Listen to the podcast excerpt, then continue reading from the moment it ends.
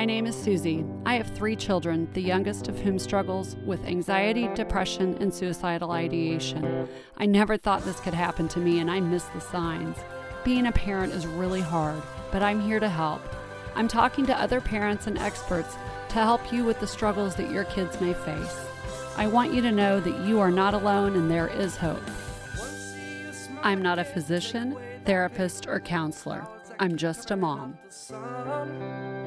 I wanna see you smile again, take away that pain in them clouds that keep covering up the sun. On this episode of Just a Mom, I am visiting with Kristen. Hi, Kristen. Hi, how are you? I'm great. How are you doing? Good. Thank you so much for being with me today and being willing to share your story uh, with our listeners. Would you just start by telling me a little bit about your family, please? Yes, it's it's me, my husband Brad, um, our son Jake, who is three years older than our daughter Paige. And tell me a little bit about how your journey as a parent of a child struggling with mental illness started. When Jake was 16, um, he came to me after school one day and said, "There's no reason I should feel this way. Um, I, I, you know, I have a good family, I have friends, I, I have baseball, but something's not right. It's, it's like a heaviness, and I, I don't, it's not going away. Um, so my response at this, you know, looking back, I cringe at what I said. I said, "Are you sure? You know, is it? Are you sure it's not just teenage angst?" Um, and he said, "No, no, I'm sure this is different." So we did get him therapy at that point, and at that point, I was very resistant to medication with a teenager personally. Um, and so he went to some therapy. We continued to talk about it. We eventually did put him on medication, probably more toward his senior year of high school. Um, and we thought, as a family, we had addressed it. And he was a, so he's 16, so he was a sophomore or junior in He was a high junior. school. Mhm. And prior to that, him coming to you, had he ever had you ever thought there's something not quite right, or had he expressed any kind of you know problems, depression, anxiety, or anything that you would have thought was a red flag? So before that, I would say no. Um, the conversation didn't completely shock me um, when he came to me, but it wasn't like there were all these red flags or that a traumatic event had happened, right? As part of his later treatment, they had us do a history um, with him. He did it separately from Brad and I, and walked, and then we all met together and walked through it together, trying to maybe pinpoint some things that happened along the way. But honestly, um, nothing. So he was a pretty you know quote unquote I use air quotes Yeah. normal. was he a pretty happy kid? Had friends? He was a pretty happy kid. social. He struggled with friendships, some, um, but I think that's part of growing up. right. Um, no, nothing, you know, that really caught our attention before that, and was a decent student, was a good athlete, right? passionate about And ba- baseball. baseball was, was his thing, and you know, when he struggled with friends or or things like that, he always had baseball. He always had his team, um, so we, you know, were very involved with him with baseball and traveled with him and um, encouraged him, and so that was kind of his place. You know, when he was on the field, he he was in his happy place. He owned the field, you know. Um, so that was all really positive. And so when he came to you and you got, you know, some therapy, what was his diagnosis as excuse me, what was his diagnosis at that time? You know, I don't. We never got a diagnosis. I mean, I think they were like, yeah, it's some depression. Um, they gave they put him on a low dose medication for depression, and that was about it. And that was when he was in high school Mm-hmm. still. So he all of a sudden was better and this is the shortest interview I've ever done. Right? No, I wish. Right? Right. It- yeah, obviously not, or you wouldn't be sitting here. So Jake got a scholarship to play baseball um, in college um, at Benedictine, which we loved because that was only a little over an hour away. Um, a smaller college, so we felt like that fit his personality better. Um, super excited for him, and he was too. And so we packed him up as everybody, you know, did that summer and took him up to college, said the goodbyes, and wondered what it was going to be like at home without him there every day. And, and my daughter and him, super close, um, always super close, even through high school. So she, you know, was like, how is Paige going to be without Jake around? And about 10 days after we dropped him off, we got a call. And actually, he had called the night before and I missed it. Mm. Um, I didn't wake up. So the next day, I get a call. His voice didn't sound right. He said, Mom, um, I, I don't know what's what's going on, you know, um, but they called the RA in last night to, to do a well check on me. And um, but I, I, you know, I don't know why my friend called them and he was being very vague and he said, Can you meet for dinner? So Brad actually had a meeting. Um, and so I was like, Paige, do you want to go meet Jake for dinner? Let's go. And so we go, we meet him halfway. He walks out, and immediately I was like, oh my God, something's wrong. Like, he wasn't Jake. Mm. Um, and so we've said since, you know, we can see it in his eyes. Mm-hmm. Um, so I immediately got my husband on speaker and said, start driving. And so Paige and I sat and talked with him, tried to convince him to come home with us. He wasn't wanting to do that. He wanted to be at school. Mm-hmm. Um, and eventually my husband had to come, or, or he showed up and um, he made Jake get in the car with him. So we brought him home that night. Um, and Jake says that saved his life. Mm. He, he had a plan. And but he didn't tell you that at that time. No. So the mm. next day, the next day, he wanted to go back to baseball practice, and I said, "Okay, here's the deal. I'm following you. I'm meeting with the counselor at the school, and we're going to talk um, before I leave you there." And so um, I went up there. I called the counselor who didn't know me from anywhere, and said, "You don't know me, but." You are going to meet with me today. Mm-hmm. My son needs help. And so we were able to, I went and spoke with her first. We were able to catch him before baseball practice. And when he insisted on going to practice, we let him go if he would meet us after. And when he left the room, the counselor said, You've got to get him inpatient. Oh, wow. So this was a counselor at Benedictine? At Benedictine and how great that the response was yes okay i i can meet with you today yes. i think i was a little mm. insistent well yeah. and, and, justifiably yeah. so yeah so he came after um, practice and agreed to go and we had found a open bed in kansas city okay so this is fall of 2018 am mm-hmm. i right about that okay mm-hmm. fall of 2018 he went to college for 10 days mm-hmm 11. Yeah. Um, immediately comes back for inpatient treatment. What was that like for you? You know, it's a world that I had never been introduced to, leaving him in a hospital, sitting through an intake with him. Um, the only part he asked me to leave the room for was when they asked what his plan was. Mm. He didn't want to share it at that point. Um, yeah, and walking away and leaving him in that mm-hmm. kind of mm-hmm. situation. Um, you know, Brad thought quickly. I think I was, we were both in a haze, but mm-hmm. we know someone who unfortunately lost their child to suicide. And Brad reached out to him immediately.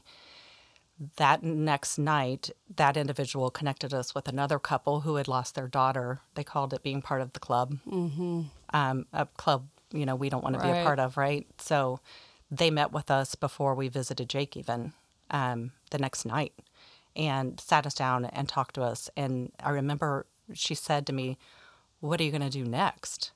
And I thought, What do you mean? I just got him help. And she's like, No, you kept him safe. Mm. What are you going to do next? And that was surprising to me at the time. Mm-hmm. And I thought, Oh my God. She goes, You have this window of time while he's safe to figure out what you're going to do. So that some of the best advice we ever got. How long was he in the hospital? That we kept him um, there ten days. Um, also, he was over eighteen. This was all mm, voluntary. That's right. Yeah. Right. So, so he could have walked out the door. He never did. He never did. And he always signed for us to have access to his therapists and doctors um, every time. So thank goodness, right? Um, we kept him there for 10 days to keep him safe because we found a place that he could go to in Atlanta. Um, and um, we, we looked in the local area and realized over 18, there just weren't really good options here. We didn't For a like long term. for a long term situation. Yeah. So we found the place in Atlanta, jumped through all those hoops, got his medical records, did all these things that you have to do to make it happen, and they were able. We we released him on a Friday, and we took him to Atlanta on Monday. So with insurance, you have to do it that way if you want them to help at all. Um, because if he had stayed home longer than those two days, uh, they would have said he's okay. Wow. So you, I'm just digesting all of this. I've heard little snippets of your story, um, but I didn't know the depths of of how it started and how quickly it feels like things escalated. Right. What were you feeling and thinking during this basically 12 day period? I wasn't sleeping. I wasn't eating. Um, we were trying so hard to normalize things for Paige. She, we, Jake went inpatient Monday. She turned 16 Wednesday. and so I got up and decorated the school parking lot and I went into overdrive, kind of like that fix it mode. Mm-hmm. And Brad immediately said, We got to play to each other's strengths. And you know we were trying to fill out forms and that's me and how could he support me? Um, and i couldn't let go of my phone. I was terrified because i had missed that call that night. Um, and so he would take my phone and let me nap. Um, he just showed up in ways that thank goodness um, i've told him he, he's ruined it now because now i know what he's capable of but he also got us a therapist immediately for me and him Oh, that's so good. so we were with a therapist within days, um, which is hard to do. So that was pretty good. Yes, it is. Um, also, I remember that Friday night, you know, Jake's still there. Everybody thinks we've dropped him off at Benedictine. We're not sharing with um, people at school because we don't know what Jake wants us to share at this point. Um, we had supportive family and close friends right off the bat, but Paige was cheering, and we went up to that Friday night game. And because we felt like we had to for her, and everybody was asking us how Jake was. And that was the hardest night. I mean, I just felt like we both felt like we were just hanging on by a thread. And what? How did you respond? Um, we just were very evasive and not ourselves. So I'm sure people were thinking, what?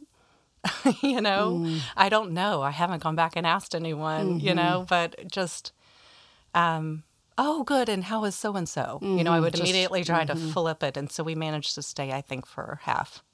And then we just had to go. So it was, it, that was, we had, we have a very long road. We had a long road ahead of us after that. But that week, yeah, it's a blur. Sure, it is.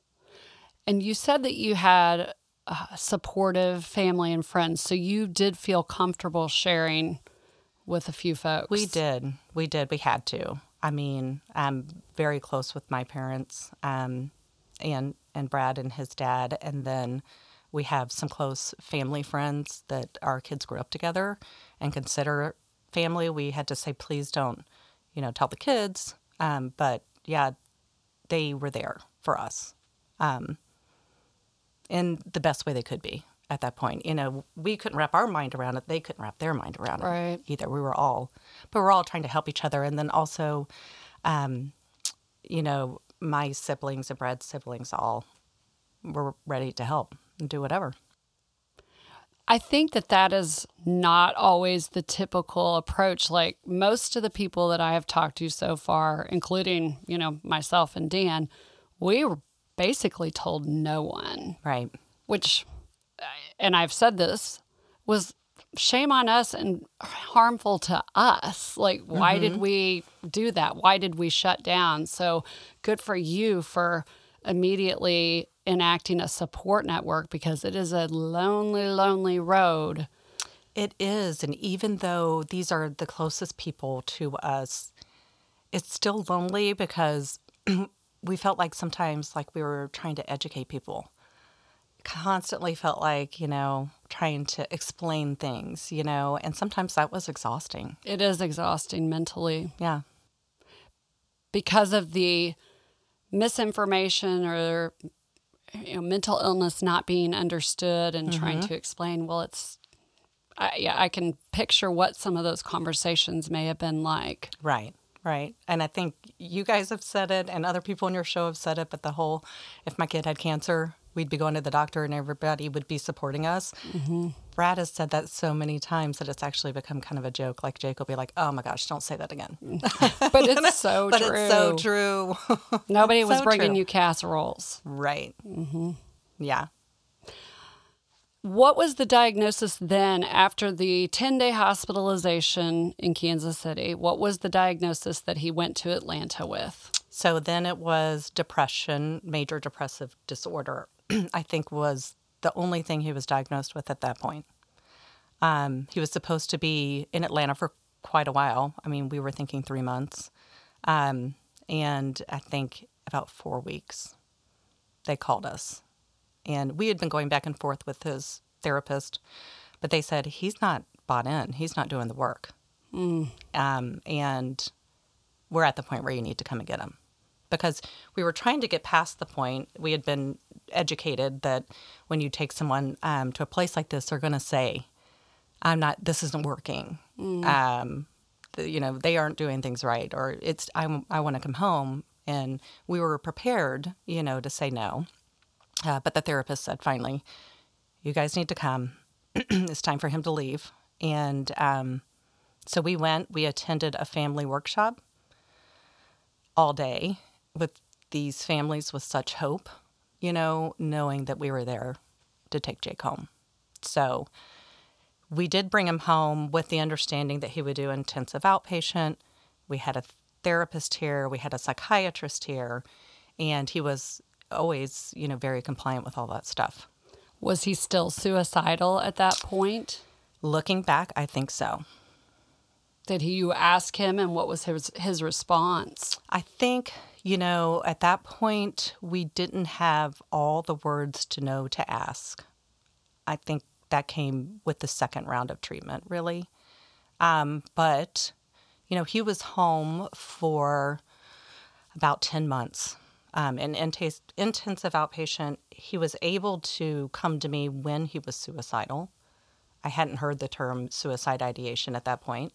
Um, and, and it was more like he just said, I don't think I can keep myself safe. He would come. So he was hospitalized two more times here in Kansas here in City. town for short stints because sure. that's pretty much What it all is. we've got here, right? Yeah. Just kind of get you stable. So he, you know, had been hospitalized um, after Atlanta and then was attending therapy, doing his on his medication. We had made some adjustments to medication, and he contacted the baseball coach at Benedictine. He got a scholarship back. He made plans to be there starting a year later than he originally had planned. Um, and right before he was going to go, he just came in the door and collapsed one night and said, I, I need help. I just need help. And I can't do this. So we put him back inpatient. And that time he said, I need more help, kind of like Atlanta again. Okay. And, but we said, okay, but this time let's let you be part of the decision making um, with a lot of the legwork that we did on the outside. you know, Sure. um, for him. So that's how we ended up in Nashville at BrightQuest. Okay. I'm just thinking through some of the other emotions that you were probably feeling at that time, um, where a lot of his classmates were now going into their sophomore years, Right. and you would, you know, see Facebook and, you know, all of the, you know, perfect pictures that we all put out there. Tell what what did that do to you? How did that affect you? You know, it we call it a grieving process. I think we all grieved in different ways, Jake as well. But I, I'll just speak about Brad and I. Like, uh, you know, grieved what we thought his life was going to be for him. Grieved the fact that he wanted it so badly. He went back and got it again, and his mental illness would not allow him to go there. Was heartbreaking. Brad being, you know, the baseball coach growing up and and sharing that with his son to understand that that we our path we call it the detour. you know, Right. they, that our paths were going a different direction. It we grieved it for a while. We did and um, avoided Facebook. I think that's probably wise. Yeah, yeah, because I was so happy for those kids Sure. and those families, and you don't want to, you know, not be that person. right. But boy, gosh, yeah, it was hard. He's ready to make a commitment to treatment.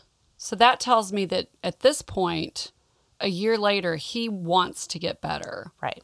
And when he was in Atlanta, maybe looking back, did you think, well, Too he soon. wasn't it was he wasn't ready Right. for that kind of We wanted it for him. Sure. Right? But Of he, course you But he wasn't ready. Yeah. Do you feel like the intensive outpatient treatment that he did here was helpful? I don't.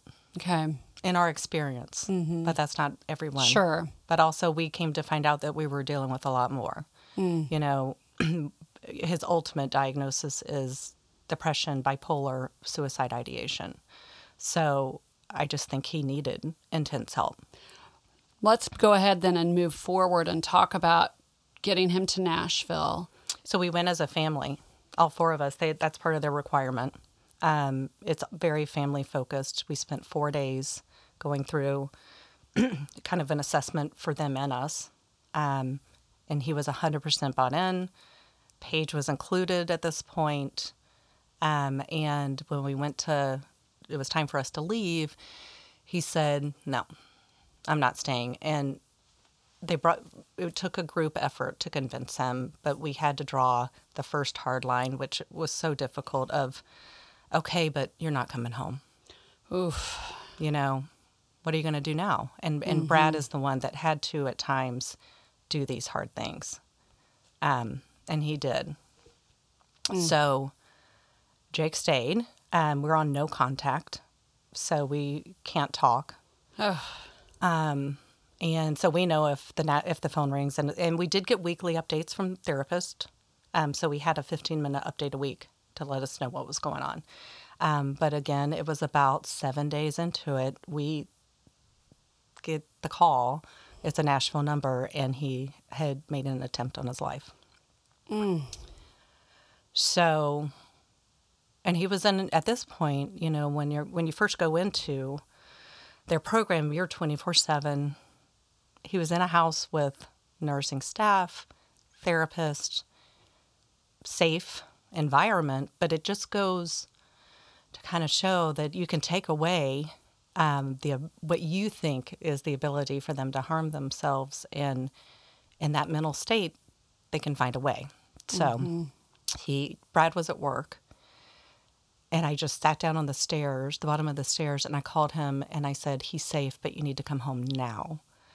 It- he attempted to take his life, and Brad was driving home. I'm just sitting there, just not moving, you know, just kind of. And then, right when Brad walks in, the phone rang again, and they said, before we could get him to the hospital, he he ran off. We don't know where he is. Oh no. So Oh, there the were terror. hours, hours just, you know, waiting for someone to find him. Wow. So I assume you're on your way to Nashville at this point. So you know what? The therapist at BrightQuest said, "Don't," hmm. which, whoa, was against every parenting instinct ever. Sure. Um, they said you have you're in a cycle with Jake of running to his rescue, and um, he's here to break that cycle. You need to not come. Will, we can't tell you not to come. Mm-hmm. Um, so Brad and I were sitting there and just sick to our stomachs, and and you know we, Jake didn't have a phone while he was in the treatment center, and all of a sudden it hit us: Who's he going to call when he gets to a phone? Paige. And she was up at cheer practice, so we got in the car, ran up there, and got her. I can't even imagine what she was thinking. You know, and and ultimately they did find him. Ultimately, um, someone found him and called for help, and they took him to the hospital, and he called Paige. Wow. So you knew he would call Paige. Yeah, for sure. How did she respond when she got that call? I mean, what's she, She- 17, 18 She's at this 16 point? at this 16, point. I mean, just what a hard age to to mm. have, you know, your brother and best friend mm-hmm. dealing with this. Um, yeah, I just remember she was up in her room. We're all still waiting, and all of a sudden, I think she had put him on mute. It was like a panic, and she yelled for us to come up there, and it was just relief, mm. right? Yeah, he's he's alive. Yeah. Yep. So we did not go. We did not go. His therapist visited him when In he the was in the hospital. and he went back to Bright Quest when he was released. And by this point, he felt like his support system was them, which it needed to be. Hmm. But that was very difficult. I can't even imagine. Let's go back and talk a little bit more about that, like the breaking the cycle. Mm-hmm. Tell me more about what the therapist said to you, what you felt like that meant.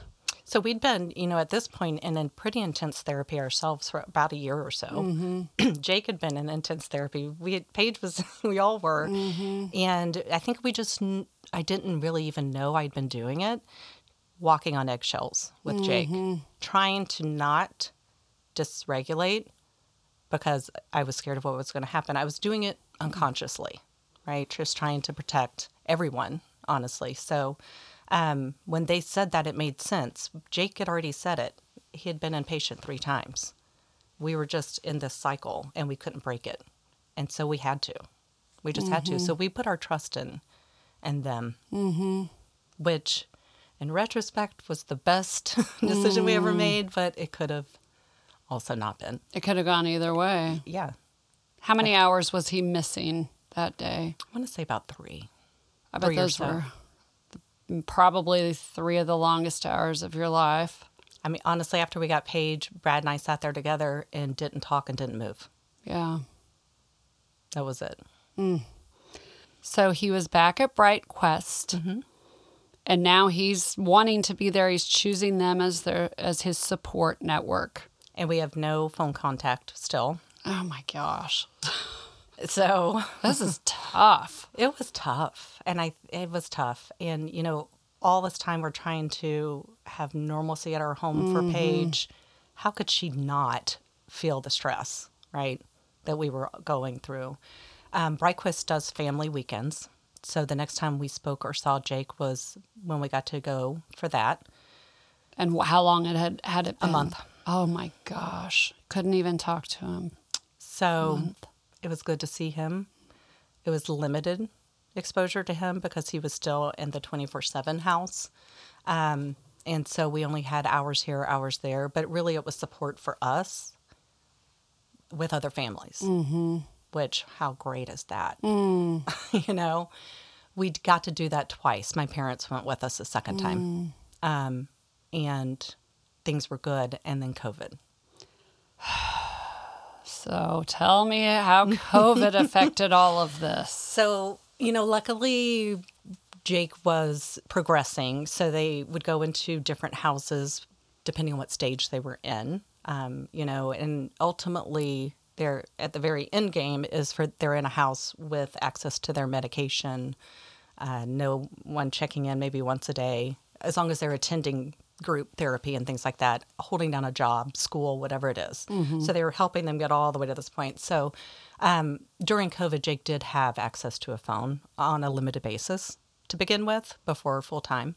Um, it was hard. You know, people were dealing with COVID and everything that was going on. I think we went six months without seeing him Oh my gosh. um, because we couldn't go. Yeah. And we knew too that if COVID hit them, how detrimental was that going to be? Right. That being said, he's in a house with five roommates, not, not going to group therapy in person, um, not leaving the house. So we're telling people who we've told all along not to do that, not to isolate yourself, Yep. to isolate yourself. Um, but I will say that the other parents and I at BrightQuest have talked, and if our adult kids had not been there during COVID and had been home, it would have been a lot worse. You think so? I think he at least had a community of people to support him. Mm-hmm. Where I've heard so many stories here of you know things getting canceled or in support groups not being there and just horrible things. Mm-hmm. So Well, and people around his age too, Mm-hmm. mostly. Is that correct? So, yeah, I mean, I would assume most kids wanted to be around kids their own age. They Right. didn't want to be stuck at home with mom and dad. So, yeah, and that's in the best of circumstances. right. Yeah. So, Yeah. it probably was the best thing that could have happened. Sure. Looking back, it was just very hard not to to see him. Oh, sure. and it was Paige's senior year, and we you know we were trying to prepare her for college, and just it was a very tough time. so, how are you coping with all of that during that time? So therapy, thank goodness that Brad and I came together instead of apart, which you hear sometimes, right? And Right. we were immediately on the same team. Um, I've always used exercise as an outlet. So I was doing that. And um, yeah, we ate and drank like everybody during COVID too, probably, but also as a way to relax at the end of the night, for sure. after the restrictions were eased, Mm-hmm. so six months later, when you finally got to see him, what was that like? That was a great weekend. Oh. That was so a great glad. weekend. Oh, We all went. We took our dogs. He had um, he had a dog, and we got it trained to be a service dog during this time, so he could have her with him. that's awesome. And we all got together for a weekend in Nashville, got an Airbnb, played games, caught up. It was just great. Mm. And sometimes, you know, it sounds like we didn't have communication with him, but sometimes it was hard to have communication with him because he was, you know, he was struggling. Obviously, he wouldn't be accepting of the help where he was and willing to go if he wasn't in a really dark place. Um, so sometimes that was hard too. But that particular visit was pretty amazing. And you left there and you're thinking, he's getting better? You would think that, but you know, it's not a straight line. so we take our detours and we have step back and forward. And, you know, we realized early on, family weekend at BrightQuest, somebody there said, um, yeah, this isn't, you're not going to fix this, right? You know, and, and I think we were still in that mindset of we will get him help and then he'll be fixed and then we'll be we'll done. just move on. Right. And they were very um, open about, you know, get ready for the long haul. here. Um, so I think we had that that perspective. They, you know, rule of thumb for BrightQuest is a year, maybe a little bit more. He was there two years. Okay. And what's the determining factor for that, the length of stay? To get through all the steps Okay. in an appropriate manner to be released. Um, So is it sort of like a 12 step program, but kind of different? like a i mean it's yeah it's the therapy it's it's taking your medication which he always Mm-hmm. has been compliant with um, attending groups having a job holding the job for six months um, that kind of thing okay. so we had some steps forward and back during this time um, that took him a little bit longer Do you want to talk about the the back at all? you know if i sat here and tried to remember everything i don't think i could Yeah. and it might be as simple as um, i mean i remember at one point he he said something in a session that made them think that he may have suicide ideation and we needed to make sure he was safe within their community um, so things like that Okay. you know so you, then you, they would take a step back.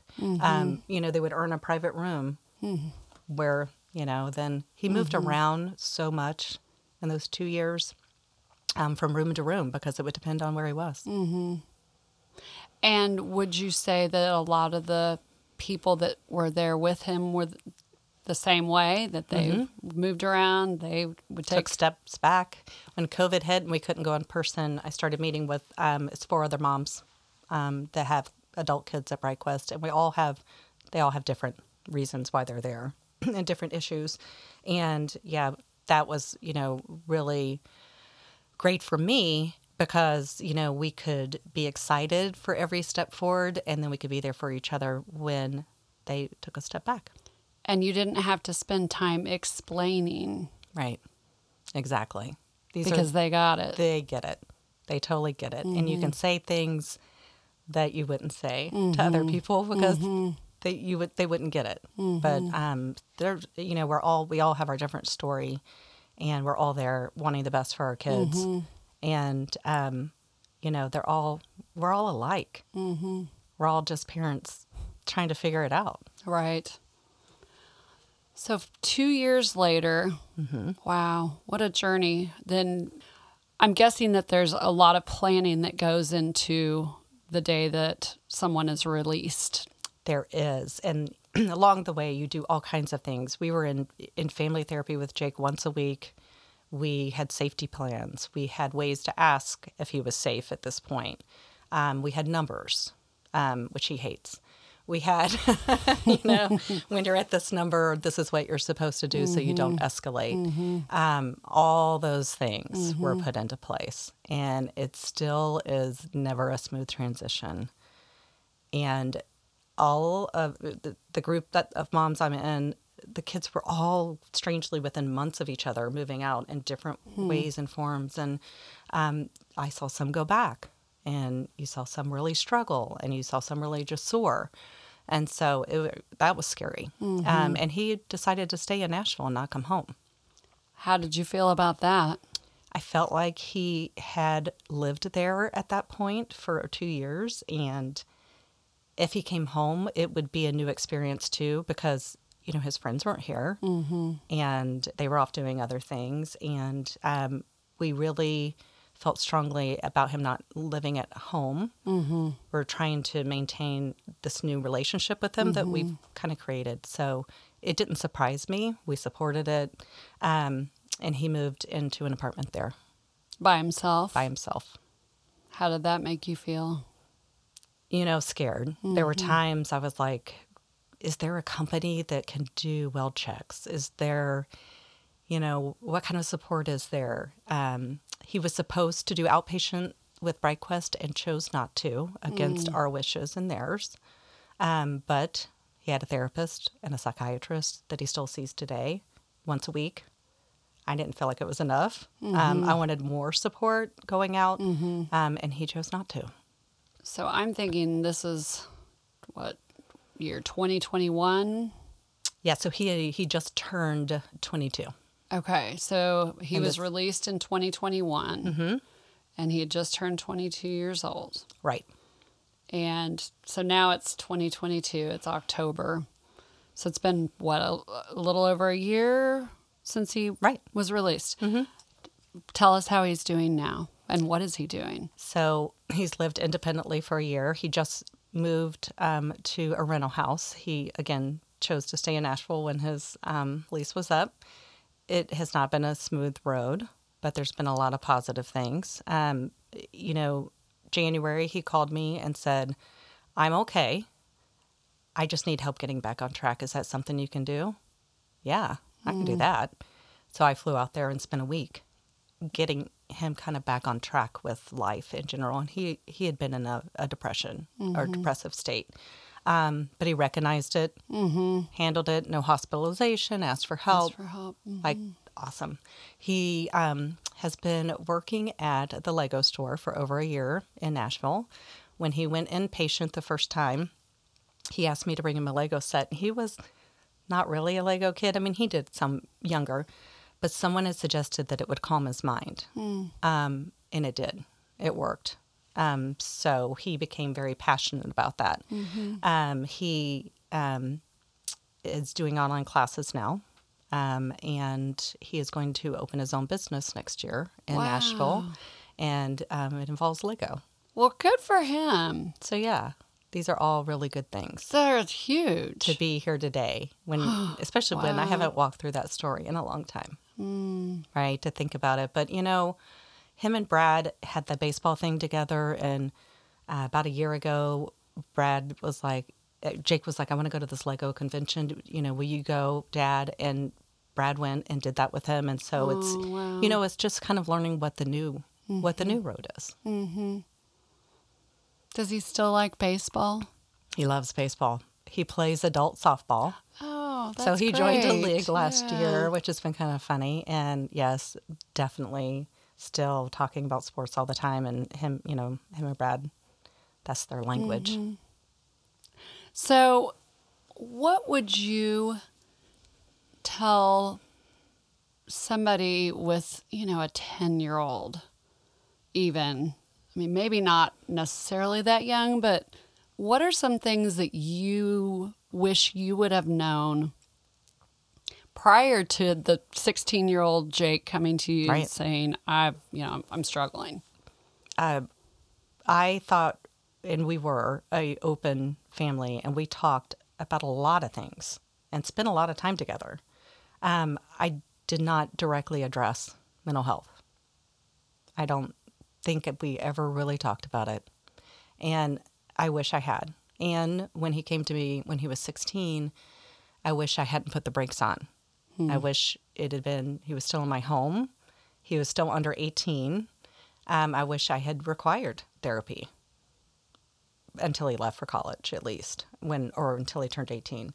Um, but I, I didn't. I thought we addressed it. He's okay. Mm-hmm. And we're going to move on. Wow. Did insurance cover some of the costs of any of this? Did you guys private pay for the majority of it? So this is hard because Jake didn't feel when he was in his um, really bad mental health space that he deserved help. Um, so we told him insurance was paying. Um, but I think everyone needs to know that insurance does not pay for care. Um, we were able to get some. The first time we took him to Atlanta, we were able to get some after his attempt because then they felt he warranted care. Um, and then we get a, you know, the letter 30 days later saying Right. he's fine. And I looked at Brad and I go, "Isn't that great? He's Yeah, just fine." right. Um, people cannot access care um, the way we did. Um, a lot of times, I know when when Jake came back and was at home, we were interviewing therapists, and we visited with this one, and he's like, "Yeah, I, I just I really didn't like her. We're gonna have to try to find someone else." And I'm like, "That's cool." And we were sitting in the lobby, and this girl came out with her parents, and she said, "Mom, I, I really feel this could help me." And they started talking money, and they walked out saying, "We can't do it," and it was just heartbreaking. Mm-hmm. So there's a huge gap in accessing care from a timing perspective. Yes. From a financial perspective, 30 days was not going to help Jake. Obviously, Right. 30 days.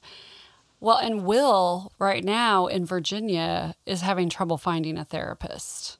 Like Oh, we kind of put that on him. We Right. we talked this summer, you know, with his therapist and okay, well, he's 19 and he's there and you're not and he the one he had last semester, he decided he wasn't really working. Right. So, okay, then we put that on him. He can't even get anybody to call him back. I think what's hard too, because Jake, we've tried to give him the ability to do a lot of things on his own like that as well, right? Mm-hmm. But when it comes to navigating the healthcare system, mm. it's not even just about age or maturity, it's about that tenacity. Right. and you have to be be able to do those things. So it's like asking Jake at 22 or 23 did navigate the healthcare system.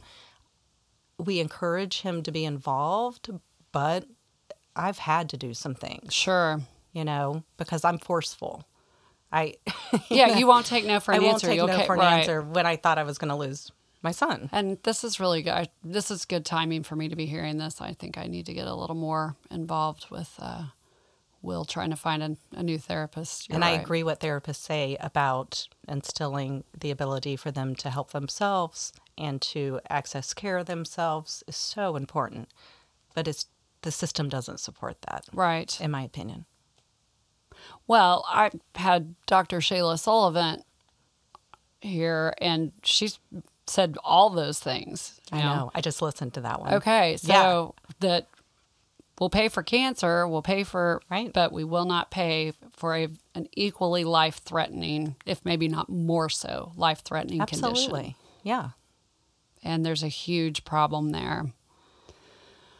So moving forward, what do you what do you see your future looking like? Jake's future. A, a totally different one than we ever imagined. Um, but as I told him recently when we were together, I would not, you know, I would not wish this on anyone. Um, seeing your child hurt like that is inexplainable.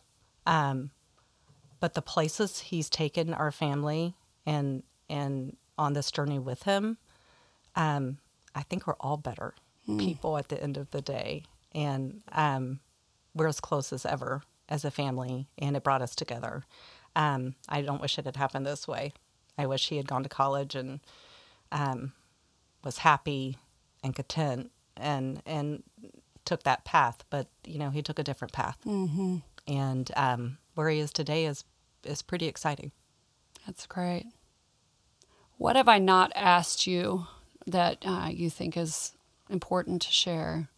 The only other thing is I um, would go back and communicate with Paige more, even at 16. I was trying, we, when I say I, I always mean we. We, Brad and I were trying so hard to normalize things, protect her, um, let her have her life without being influenced by, by what was going on with Jake. And that sounds so weird to say out loud because um, she was terrified. And um, we should have communicated more and I, and I won't excuse it, but I was we were barely hanging on. Sure. Um, but I, I really feel like um, we did some harm there. So I would say communicate with siblings. Don't try to hide anything. Don't try to protect them. It it, it was what it was. We were terrified for his life, and Yeah. she knew it. We did the same thing. But he was our youngest child, so of course they were smart enough to figure out what was going on. Right. And it's interesting even talking to them to them about that now. Yes, we you know we've gone back and you know her experience was completely different. You know Jake's experience was completely different than ours. Even Brad and I remember certain things differently. And are you and Brad still in therapy? We are not. I would say about a year ago, maybe. That's about right. Um, we did personal for a long time, and then um, when BrightQuest was involved, we did it as a family once a week. And um, I've at times I went back one summer. I went by myself online when COVID was happening, um, and just did some some work that way. So always willing to go back. Absolutely. I'm with you on that. It just yeah, it just depends on what's going on. Right, right. And how much support you think you need at that point. Wow. Well, Kristen, I cannot thank you enough uh, for being here and being willing to share your story. Um, I have no doubt that somebody's going to hear this and it's going to resonate with with them, and they're going to say, "Oh my gosh, there's somebody who knows what I'm going through." So thank Right. you, Absolutely. and Yeah. I can't wait for doing to, this. Oh, I'm I'm very excited to be doing it, and I can't wait to see Jake blossom with his Lego business. Yeah, we're excited. Oh, that's wonderful. Well, thanks again. Thank you. Thanks for being on this episode of Just a Mom. If you or someone you know is struggling with suicidal thoughts or ideation, please call the National Suicide Prevention Lifeline at 988.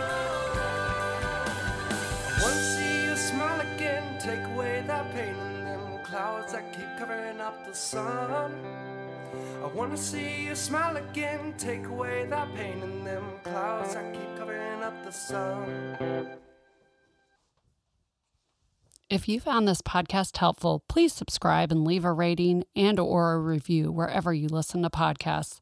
Also, please share this with your friends and anyone you think may find these interviews helpful. Thanks again for listening to Just a Mom.